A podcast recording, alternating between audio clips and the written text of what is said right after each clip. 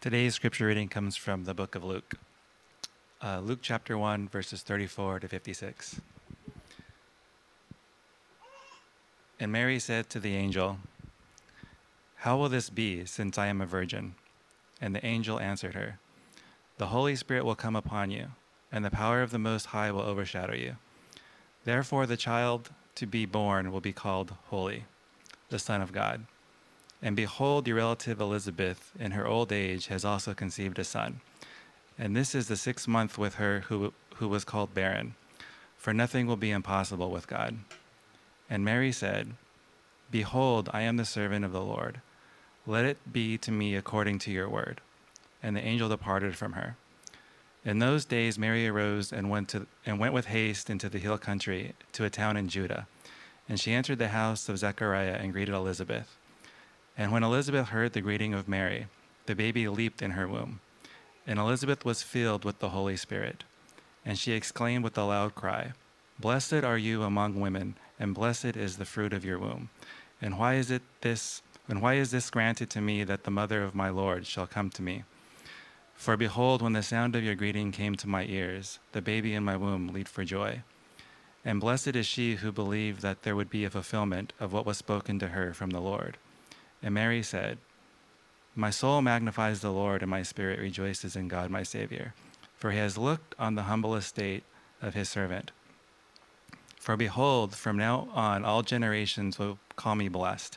For he who is mighty has done great things for me, and holy is his name, and his mercy is for those who fear him from generation to generation. He has shown strength with his arm, he has scattered the proud in the thoughts of their hearts. He has brought down the mighty from their thrones and exalted those of humble estate. He has filled the hungry with good things, and, and the rich he has sent away empty. He has helped his servant Israel in remembrance of his mercy. And he spoke to our fathers, to Abraham, and to his offspring forever. And Mary remained with her about three months and returned to her home. This is the word of the Lord. As we get into Advent, I really want to emphasize that we want to think and understand Christmas from the perspective of the gospel, Christmas from the Bible. Uh, there's a lot of Christmas from traditions, there's a lot of Christmas from religion, and there's a lot of Christmas from culture. And a lot of it is good. And, um, you know, I'm not, uh, I've, I've kind of, in, in my life, I've kind of gone through the whole gamut. There was a period where those Christmas songs that didn't say anything about Jesus, they're like, you know, Jingle Bell, Jingle Bell, Jingle Bell Rock, you know, like those songs had nothing to do with Jesus. And I went through a whole period, I was like, that's not a real Christmas song. It's just Christmas from culture. It's not really about Jesus. And I kind of like dumped on those songs. I was against those songs. And then I went, and then I started to realize it doesn't matter if it doesn't say Jesus, because even the people who don't know Jesus know those songs are still about Jesus. And I started to realize it doesn't matter. It's a great blessing that all these secular folks who don't know Jesus always do a Christmas album to make money. and they often sing some of the best versions of songs that praise Jesus.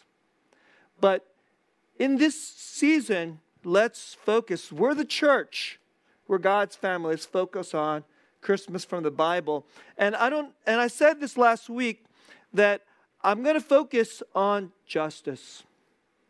Um, last year, I gave some pretty hard messages about justice. And justice is a subject that our culture is powerfully wrestling with and often very angrily wrestling with. And it's dividing and honestly tearing apart our culture.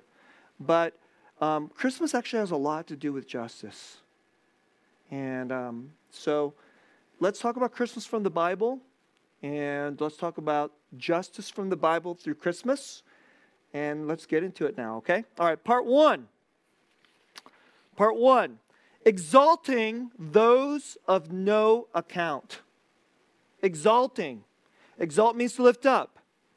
Lifting up exalting those of no account. Part two, Christmas humbling the upper classes. There's talk in this passage about the rich, about the mighty. And in our time, I'm just going to call them the upper classes. Every every generation, every time, every culture, every place has those who are rich, who actually have power in the society, and I'm going to call them the upper classes. And every year, Christmas calls for their humbling, okay? And part three, the incarnation and true justice. The incarnation is a fancy word that means into the flesh. The Son of God, the divine, omnipotent one, he came into the flesh to become human. So, Christmas is really about the incarnation. The incarnation and true justice is part three, okay? So, here's way I'd like to start, all right? Let me ask you a question. Have any of you ever heard of Benton, California? Who here has heard of Benton, California? Anybody heard of Benton? Who's been to Benton? Who's ever been to Benton? Now, I know there's like, besides me, two other people in our church who've been to Benton, Joy and Damon, okay? Now, most of you don't know where Benton is, never been there, and so let me just give you a little description. In the middle of California, you know, the, the big important cities are like LA and like where we live, Bay Area. And if you're going to go from Bay Area to LA, you have to go to the middle, the, right down, there's a highway that goes right down the middle, and you're going to go through the San Joaquin Valley, and you guys all know that's Interstate 5, okay? And, but on the other side of the mountains, there's another valley. It's called the Owens Valley. And there's also a highway that just runs north and south straight. So if you're going to go from like Reno down toward like LA, that's the way you you'll take that highway straight down. And right in the middle is a town that a number of you, if you know of, of our church, the core set of people that were the uh, were the start those who started Revived Church came out of a previous church, and for many many years we served a Native American reservation just outside of a town right in the middle called Bishop. Okay? And Bishop, right outside of Bishop, is a, a, Native American reservation. It's called Bishop Paiute Reservation. It's the largest Native American reservation for like about a 200 mile radius, okay? But Benton is about 45 minutes north of Bishop. And even within the Native American world, Benton is like nothing. Okay, so let, Here's what it's like I've driven from Bishop to Benton to go pick up some kids for ministry. So you drive 45 minutes north, it's pretty much a whole lot of nothing.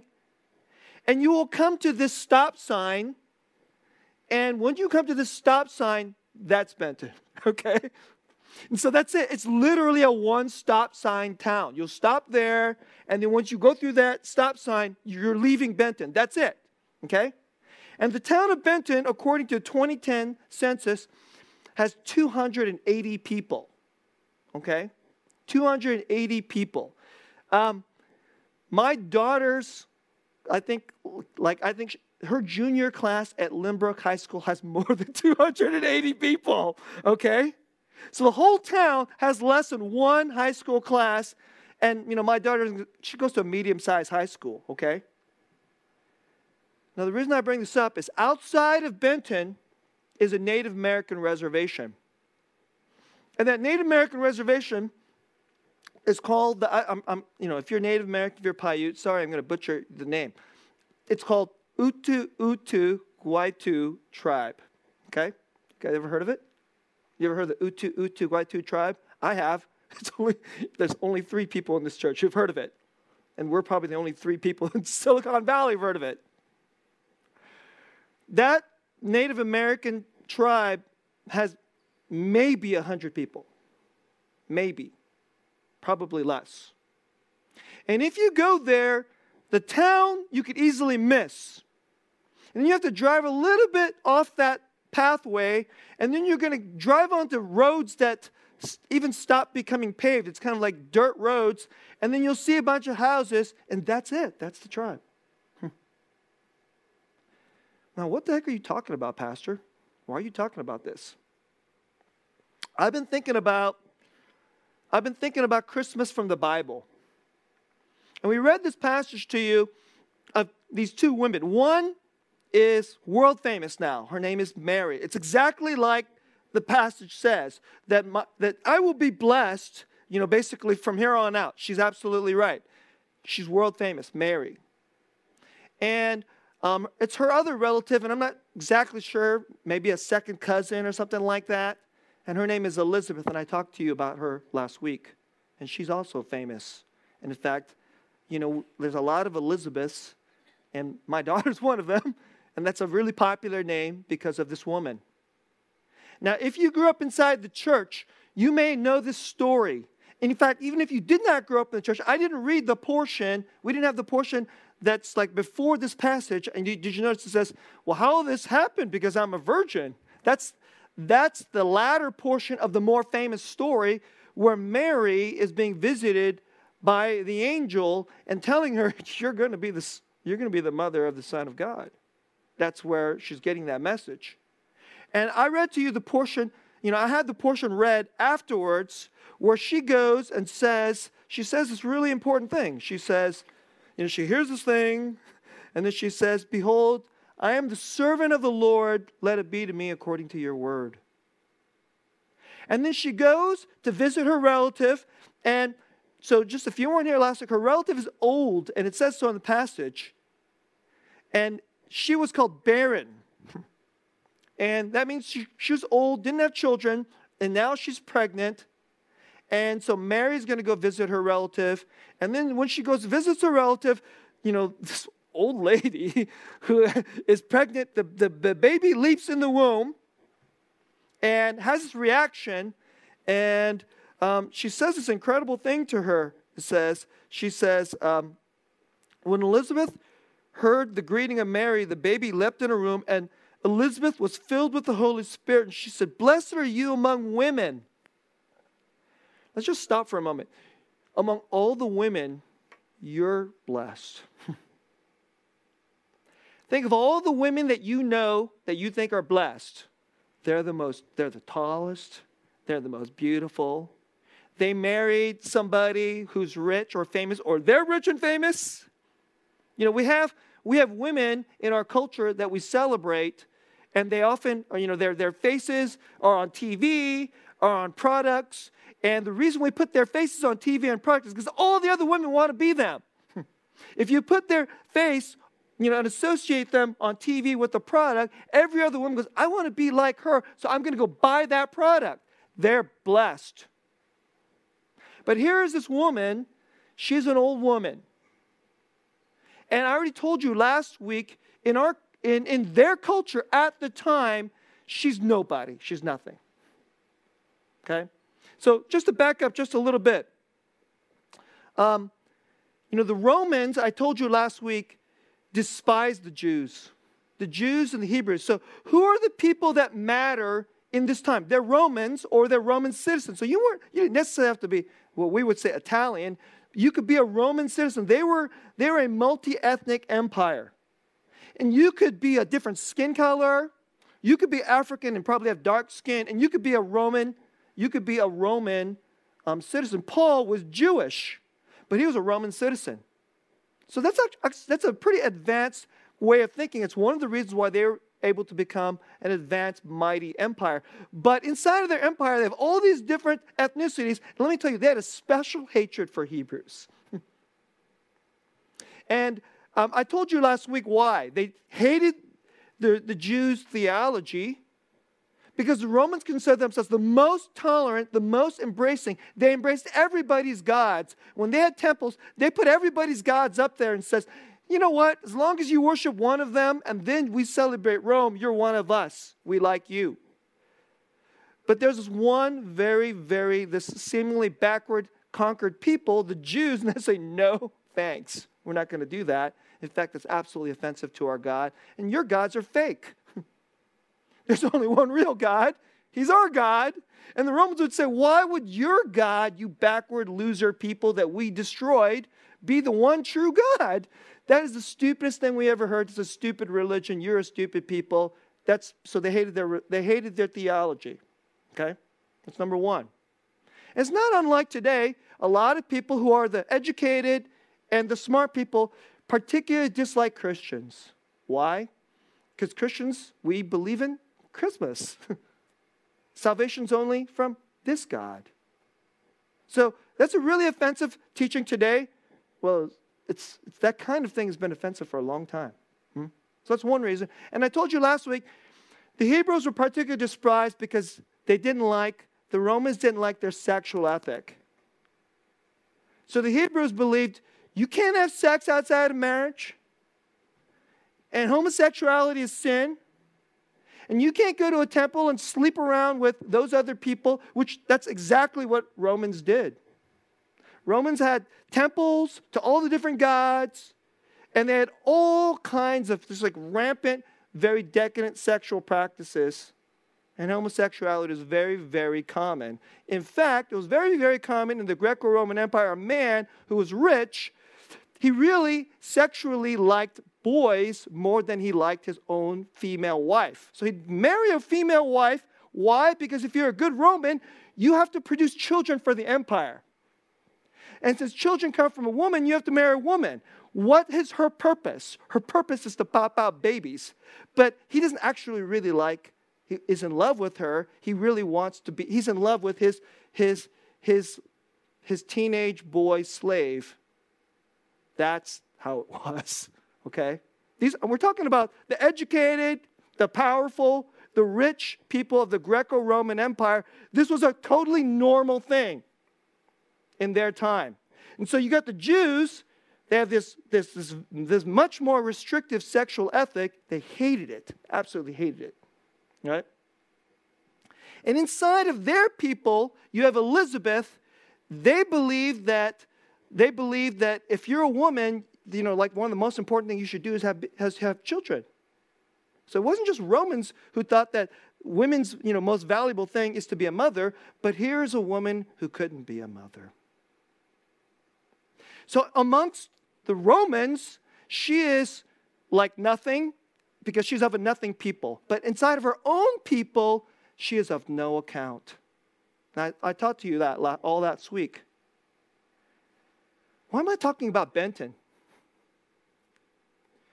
I'm trying to help you to feel what, if Christmas, if the very first Christmas happened in 21st century America, where would the Savior be born? Whom would God choose to say, here's the woman that will be blessed for all eternity? Far more than any supermodel or anybody on TV whose name would be revered and famous forever. Well, I don't think he'd pick somebody super glamorous and gorgeous and beautiful. He'd pick someone from Benton. That's what I think, because that's who Mary is. Mary is dirt poor. So, from the Roman perspective, from the educated upper class, very respectable perspective, Mary is of a, is a, is of a, of a people that they despise. And inside of the, even inside of, is, of the Israelite people, she's at the bottom of that society. She's really, really poor. So how do you know that? Because when she she's she's pregnant and then she goes you guys all know the story she goes to bethlehem and then when she gives birth she's so poor she can't even find a decent motel room she can't, she can't get a hotel room she can't get a motel room she can't be in like the lowest bottom rung motel, she gives birth in an animal stable. that means she's dirt poor. And even among the Native Americans who are already like the most, they're among the most, they're conquered people and they're forgotten people in America. Thankfully, we don't despise them in America, but they're generally forgotten. And even inside of their people, Benton is like, it's a pretty much, it's, it's really low on the totem pole. So if you could like rank the quote unquote important Native American tribes, Benton would be like at the bottom. And if you go to Benton, it's obvious. Uh, when I first went to Benton, I was like, this is Benton? This is the reservation. First, I said, this is the town. It's like, wow, I almost missed it. And then when I went to the reservation, I said, This is the reservation? because I'm used to going to Bishop Paiute Reservation that has 2,000 members. It's the largest reservation within a 200 mile radius. It's the most. It's the most important from a worldly point of view. And Benton is the opposite. Now here's Christmas. When God says, "Let's write in the Word of God what Christmas is about," let's celebrate two women that come from Benton. That's what I want you to feel. Mary is from a despised people. Mary is dirt poor. But let me tell you one other thing. Inside of her own people, she's disliked. So everybody thinks, everybody loves Mary, not when she was pregnant with Jesus. Because she was engaged, not married. Okay? She was engaged to Joseph, not married. And then she started getting big. And everybody knows, well, wait a second. Whose baby is that? And if she goes around saying, well, um, it came from the Holy Spirit, that would be a real great thing. Wouldn't you like to go to your cousin's house and they're like, uh, where'd that baby come from? You kind of have a man on the side, don't you? And she's like, no. The baby came from the Holy Spirit. So some of you think it's just such a nice story. That's why Mary went to Elizabeth's house. No, let me tell you why Mary went to Elizabeth's house. Because Elizabeth is the only one that would know and believe that she is not a cheater. Only Elizabeth, who has been touched by God, who is a nobody, miraculously been blessed by the Lord, could believe that she has been miraculously blessed by the Lord. The Lord sent her to Elizabeth because with Elizabeth, she would be safe inside of her own culture. See? That's the story. You want to know what? You want to understand Christmas from the Bible? It's this is the story. okay? Let's go to part two. I want to talk about class. Okay? And if you talk about class, you can't quite help but talk a little bit about politics. Because politics is always, always, it's always wrapped up with class. Now, I'm just going to just say, couple, let me say a couple things first. Um, there is this word in American culture called social justice. Okay? And social justice, the definition of it keeps changing. So I want you to understand if you say this word social justice and you're like, I believe in social justice, and you go around and you say, you don't believe in social, you're bad. Okay. You, you're really, you're really, that, that's a really poor thing to do. Because there's at least five or six definitions of social justice out there, and they clash and are incompatible with each other. So when I was young, social justice generally meant this. It kind of had, there's, there was roughly two definitions. One was this that everybody should care about the poor and the weak. That if you are middle class or upper class and you did not understand that America, inside of American society, that we as a democracy should care about the poor and the weak, that you're a bad person, that's social justice. Now, if you believe in that version of social justice, that agrees with the Bible. In fact, Americans got that understanding of social justice from the Bible. It got it from passages like about people like Elizabeth and Mary. Elizabeth and Mary are the quintessential kind of people that if you believe in quote unquote social justice, you're supposed to see them. You're supposed to value them. You're supposed to have mercy and care for them. Because in every society across like the board, people that are that low and that poor and not even valued by their own people, they are despised and crushed. So the Romans despise Elizabeth and Mary, but even the Jews despise Mary. Can you just think about that? So Mary, who is utterly beloved today, and her name is like just loved in every church around the world, when she was pregnant, she was despised by her own people. So if that's your definition of social justice, that's a good one. It's from the Bible. But there's also another definition of social justice, which was also common when I was young, which is that if you believe in social justice, that, that the government can make everything all equal. The government, if we just have the right policies and the right people and the right thinking, they could make the rich and the poor equal and everything could be all better. Okay? You know, it's not an unreasonable way of thinking because the government is powerful. And the government has the power to critique the rich and to do something for the poor. But this idea that the government could like solve all justice issues, that's crazy talk. That's complete crazy talk. From the Bible's point of view, didn't did, Jesus come here and say, well, I'm going to go talk, I'm going to be born among the powerful? Jesus was like, if he was thinking like a 21st century person, if he, if he was like a 21st century American um, person, God would go like, well, I'm going to be born a, in, a, in, a, in a family that's maybe middle class or upper middle class. And then, and then they'll be, send me to the best schools.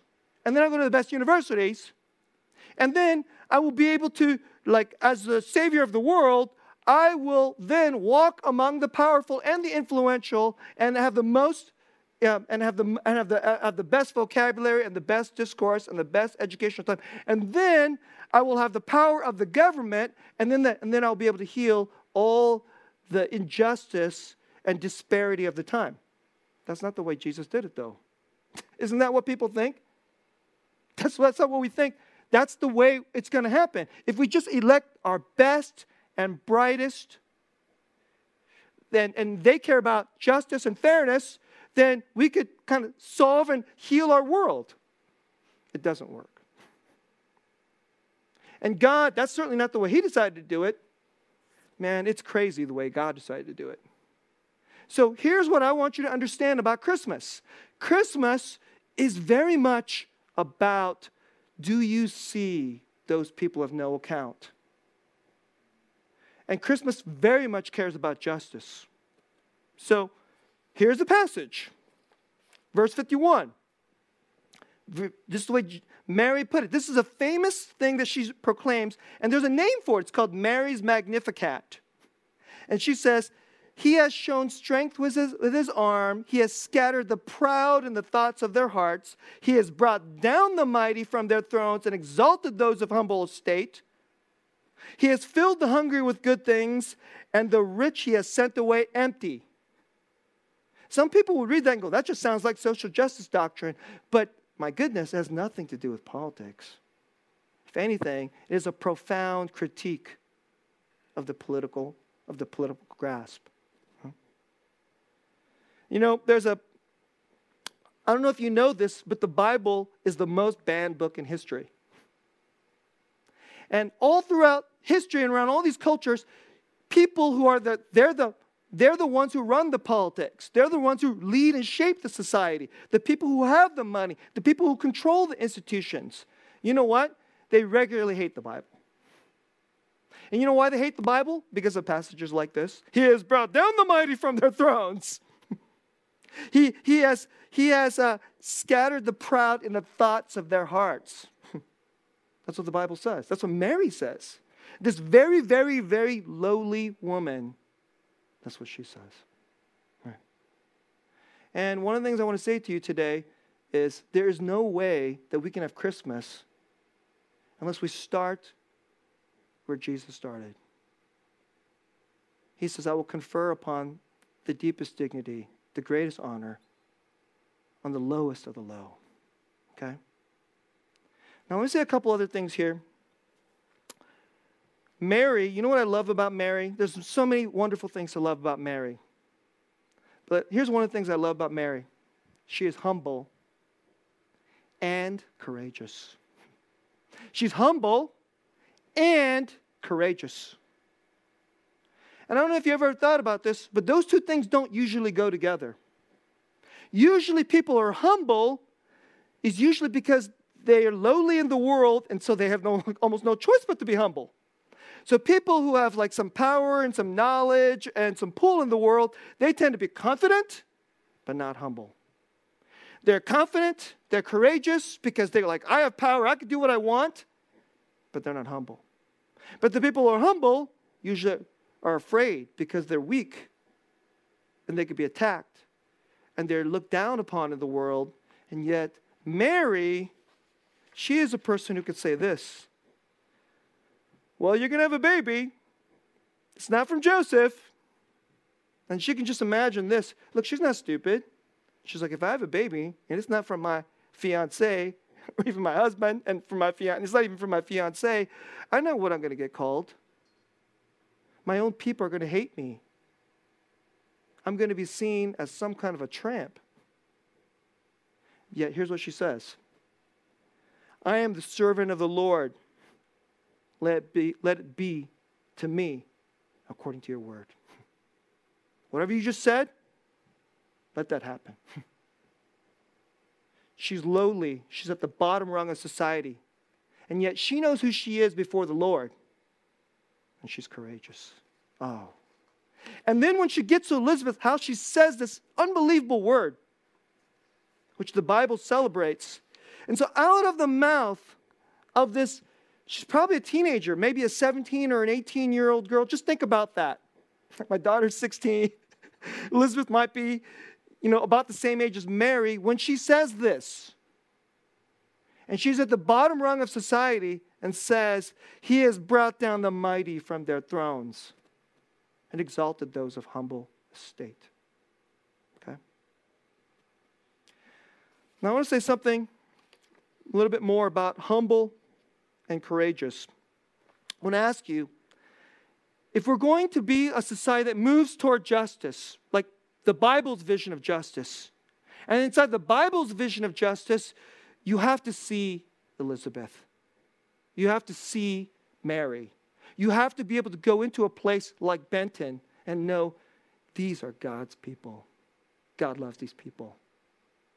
If you are among the poorest, most rejected, the most disrespected of a society, and you cannot see that maybe one of the most famous, most beloved, one of the most important things that God will do can come from that child, then you don't understand the gospel. You don't even understand Christmas because it's at the center of the story of Christmas. It's absolutely there inside of Christmas. You hear me? Church, you hear me? This is Christmas from the Bible. In order to have this, we need to have a society where the upper classes, because the upper classes shape the culture. There's no such thing as a culture where you don't have upper class, middle class, lower class, and the dirt poor. And in every society where you have upper class, middle class, lower class, and dirt poor, who shapes the culture? Who shapes the values? Who shapes and influences everybody in how we see the Marys and the Elizabeths in our midst? What's the upper classes do? Of course, the upper classes do. And why am I saying this? Because our church, we're not a big church and we don't have power, but you know what? Let's get real here. We're a Presbyterian church, and Presbyterians like pastors who are well educated, have good vocabulary and good theology because you want a pastor, you have you're well educated, you have good vocabulary, or at least you aspire to have good vocabulary and theology. And guess what kind of a class a church like this tends to draw together? we tend to get the middle, the upper middle class, and then the upper classes. Don't kid yourselves. If this church grows and grows and grows, we're going to be an upper middle class to an upper class type church. And here's, I'm just, so this is an Advent sermon, but I'm laying down something for the future of our church right here, right now, okay? if we as an upper class type educated people because those are the people who tend to make more money and then you're going to some of you are going to rise into your company and you're going to have influence and power in your own circles and here's one of the things i want to say you must have the humility of mary and her courage and you must see her you must see elizabeth you must love her and if you don't then we're not with Jesus. So, brothers and sisters, you hearing what I'm saying? We must have humility and courage to live inside of his truth. God's truth. Not right wing truth, not right wing fake, fake journalism or left wing fake journalism. Their truth. See, I square quote it. Because truths like this is basically half truths, which are lies. but what I'm preaching you today, it's the real truth. It's capital T, it's real truth. It's real justice. Now let's be practical. I want to give you one example, and then I'll get to the close of our message, okay? I want to give you an example of someone today who I think is upper class, but humble and courageous, who is, uh, who is operating in a way that I think is closer to real justice. All right, I'm going to give you an example of somebody, and um, and because it's helpful. If I if I just say be like this, and you're like, okay, I have an idea of how to be like this. It's good to just have an example, and you get a picture. She's not a perfect example because there's no perfect example, but it's good. Okay, so her name is I don't know exactly how to pronounce her name. Abigail Shrier or Schreier, S H R I E R. Have you anybody heard of her? See? Anybody ever? See, none of you have heard of her. She's not famous. I wish she'd be more famous. let me tell you a little bit about her, okay? She grew up in Maryland. She attended Columbia University Ivy League School. She got a, a, prestigious fellowship. Then she went to Oxford for two years, and then she went to Yale Law School. So she's a big shot. So where is she in the in the scale? Is she then the Mary scale? No, she's definitely up here. She's in the upper classes, right? Absolutely. So her story goes something like this. She goes to Yale Law School. She meets her boyfriend. She moves to LA to go be with her boyfriend. She, she gets a job at a top level, prestigious law firm because if you go to Yale Law School, that's the kind of job you get. So then she gets this job and um, she used this is the word she used. She said, It anesthetized me. the work she did for her law firm would suck the life out of her. so she quit. And then she married her boyfriend and had three kids and was more of a stay at home mom. And she started writing. So, uh, here, here's what she, she said I began writing a few op eds for our local Jewish paper. She's Jewish. Okay, so she's not a Christian. The vast majority of Jews are not Christian. There's some Jews who believe in Jesus, but the vast majority, they have this crazy idea that if you believe in Jesus, you can't be Jewish, which is completely crazy and insane. It's like a, a lie from hell, but a lot of Jews do believe that. Okay, so I doubt she's a Christian. I began writing a few op eds for our local Jewish paper. This is in LA. One of which was spotted by the Wall Street Journal editor. okay, it's like, okay who invited me to submit to the Wall Street Journal. I did, and in the course of that year, published 13 op eds with the journal. So, for you guys, what is an op ed? It's an opinion piece. Okay? So she writes, she's writing for the Wall Street Journal, one of the most important newspapers in America. And here's what she said. One of those op eds inspired a reader to contact me and tell me the story of her teen daughter who was rushing into a sudden gender transition. After trying and failing to find an investigative journalist who wanted the assignment, I took it on myself. So someone wrote to her and said, My daughter suddenly wants to become a boy. Could you please look into this and write about this? Let me just stop for a moment. There's a lot of girls all around the country and you know what they're like? They're confused. They're looked down upon. They don't know who they are. They're basically today's Marys and Elizabeths. They're in middle class towns, they're in small towns. They might be in a place like Benton. And America has this ideology right now. Okay, you might not be a girl, you could be a boy. And maybe it'd be better for you if you think you're a boy, you could become a girl. And I don't know if you know this. So we all know that there's this thing called transgender, and kids want to tra- quote unquote transition, right? Did you know that the majority of the kids who want to transition are girls wanting to become boys? Did you know that? I did not know that until I started reading into this. So if you go back 20 or 30 years ago, very, very few kids want to quote unquote transition to the opposite sex. Back then, it tended to be boys wanting to be girls, which is interesting. Extremely few, but tend to be boys wanting to be girls. More majority boys and girls. Today, the number has exploded, and it strongly leans girls wanting to be boys. Did you know that? So, Abigail Shrier wrote a, she did the investigation. She wrote this book, and the book is out there. It's called Irreversible Damage. And what do you think? Do you think this is a popular book in our upper classes? They hate this book. They absolutely hate this book. So, Google, Facebook, you name it, they're all trying to make sure you don't know about this book and you don't know about her.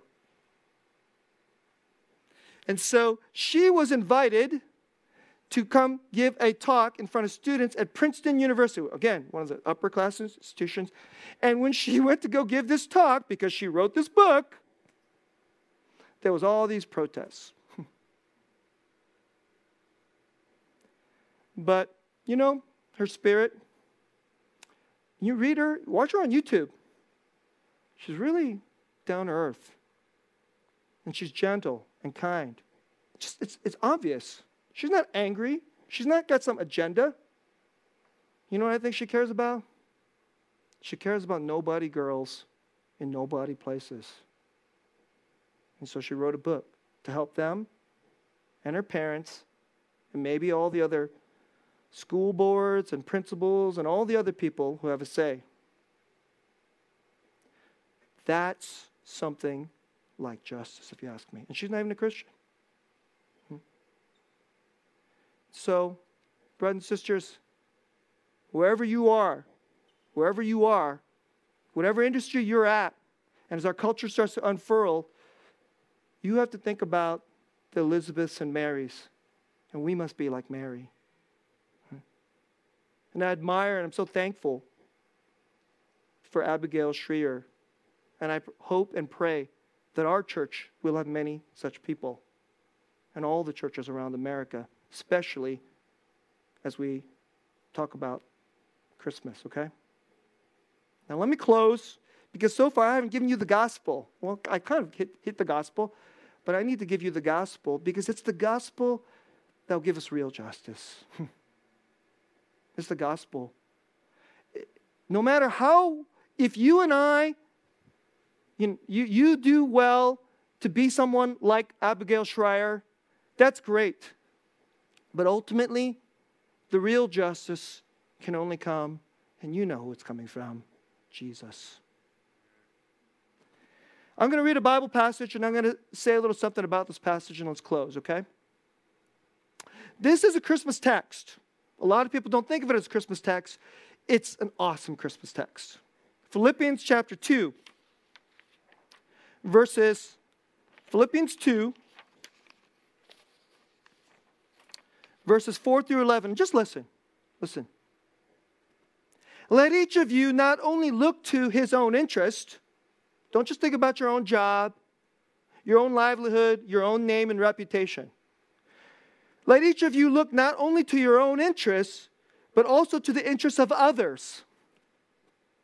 Have this mind in your, among yourselves, which is yours in Christ. This is yours if you are united to Jesus Christ. In Christ is united to Jesus Christ. Who, though he was in the form of God, he was in the very essence of God, did not count equality with God a thing to be grasped but emptied himself by taking the form of a servant, the form of a slave, the form of the lowest servant. Being born in the likeness of men, and being found in human form, he humbled himself by becoming obedient to the point of death, even death on a cross.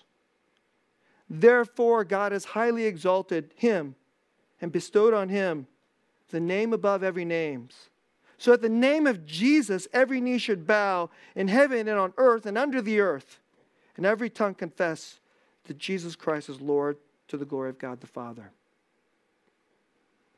What does this passage just say? it told us that there's one who is in the very form of God, who is in the essence of God, who is equal with God, but decided, I'm not going to be equal with the mightiest, highest of Ha. I will choose to go be with the lowest of low. And you know, Christmas, we have this phrase, Emmanuel. Christmas is about God with us. God with us. You know, the people who think that we could fix society on high, they usually are like in Washington, D.C. or New York, or they sit in some ivory tower and they write books, and they aren't anywhere near people like those who live in Benton. They don't know these young girls who want to transition to become boys. They don't know hurting young people, poor young people. They sit up on high and they'll say, We know how to fix all things. But that's not how our God did it. Our God says, I am with you. And when He says, I am with you, He said, I'm going to pick some parents. They're going to be dirt poor. And then when I'm born, I'll the worst baby crib of all time. because I am with you, the lowest, the most hurting. And not only am I going to be with you, I will be one of you and I will suffer what you suffer. And all your sins and all your righteousness, this carrier of justice, the Son of God who carried the most ultimate justice, he came this way. This is how he brought justice. He came through the incarnation. The incarnation is the way that human beings, though even the poorest and the lowest, because that's what all human beings do. We walk into a room, we size everybody up and figure out who are the pretty, who are the smart, who are the cool, and then who are the weakest and the bottom. We're not going to go hang out with them. In fact, what we do is we despise them. In every elementary school, every junior high, and every high school, and probably inside your own company and in college, whoever is the weakest, the strangest, the most socially awkward, and the ugliest oh, we despise them. All of that is normal. But our God said, I'll be one of you. In fact, I'll be one of them. And this is how he will heal the world. So let me just close by saying this. You and I are going to go before God one day. Every day is a kind of judgment day. You go in front of people. You know what they do? They size up are you smart? Do you have money? Do you have cool clothes? You know, are you one of us? Are you one of the better people? So you and I, you wake up in the morning, you go outside, you meet people, and it's judgment day. The judgment is their judgment on you and your judgment on them. And you know what matters? What matters is, is things like money and degrees and nice clothes and style and upper class kind of like a feel. Because if you have upper class feel, you're one of the cool people. And if you don't have upper class feel, you're one of the not cool people. You're down there. But when you get before God, all those things are going to be completely worthless.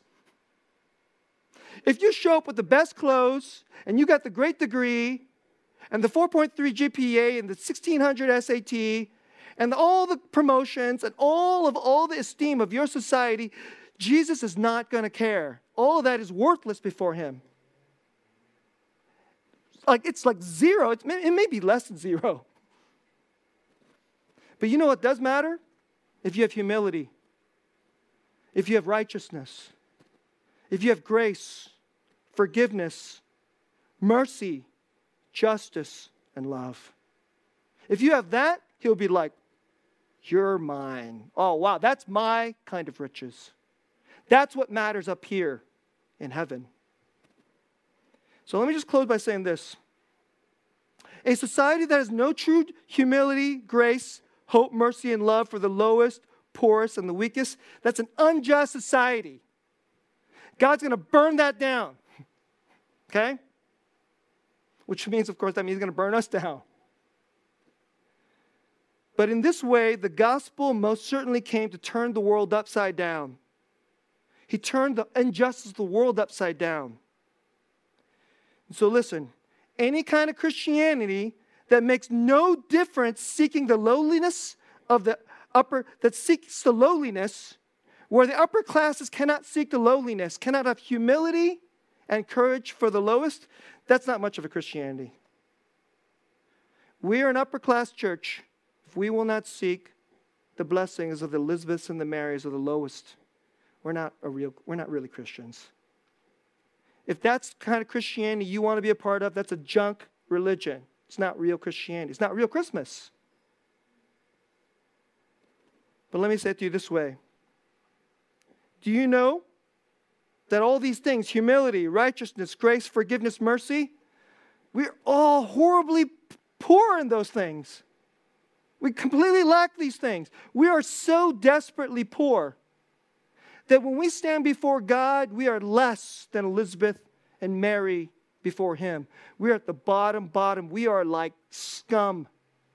We are in the slums.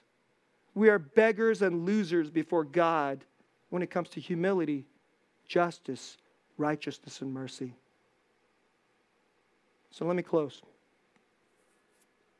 Do you know that we are utterly desperately poor when it comes to these things that are truly rich in heaven? We are nothing. We're worse than nothing. We are less than Mary and Elizabeth in the true merits of heaven, yet God came to be one of us. He came to be with us, to be for us to die for us, to wash us of all our worldly pride, of all our upper class pretensions, of all our poverty of justice, mercy, and love, to lift us up, even though we are damnable, condemned, and deserving of the wrath of God, to be deserving of his rejection.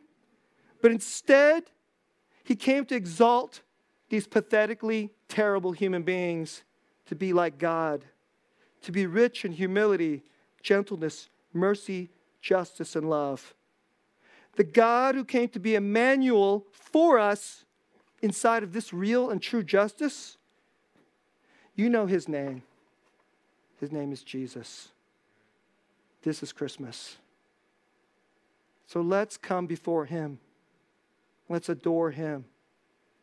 Let's lift up his justice, his righteousness, and his peace. Merry Christmas. Let's pray. Lord, a terrible and unjust people are we. And we carry on all the pride and pretentious habits of our unjust world and culture. And Lord, we don't intend to, but we do. We regularly overlook the Marys and Elizabeths of the world. In fact, sometimes even worse, we dislike them and despise them. But thank you, Lord Jesus, that when you looked upon our poverty, our lack, all our wretchedness, that you did not hate us, you did not reject us. You came to be with the lowly, you came to be with the wretched, you came to be one of the wretched, so that you could forgive us and wash us and redeem us and put real justice and real mercy and righteousness in our hearts and into the world. Thank you that this is Christmas. This is the gospel. We love you. We honor you. Receive this adoration, this worship now in Jesus' name. Amen.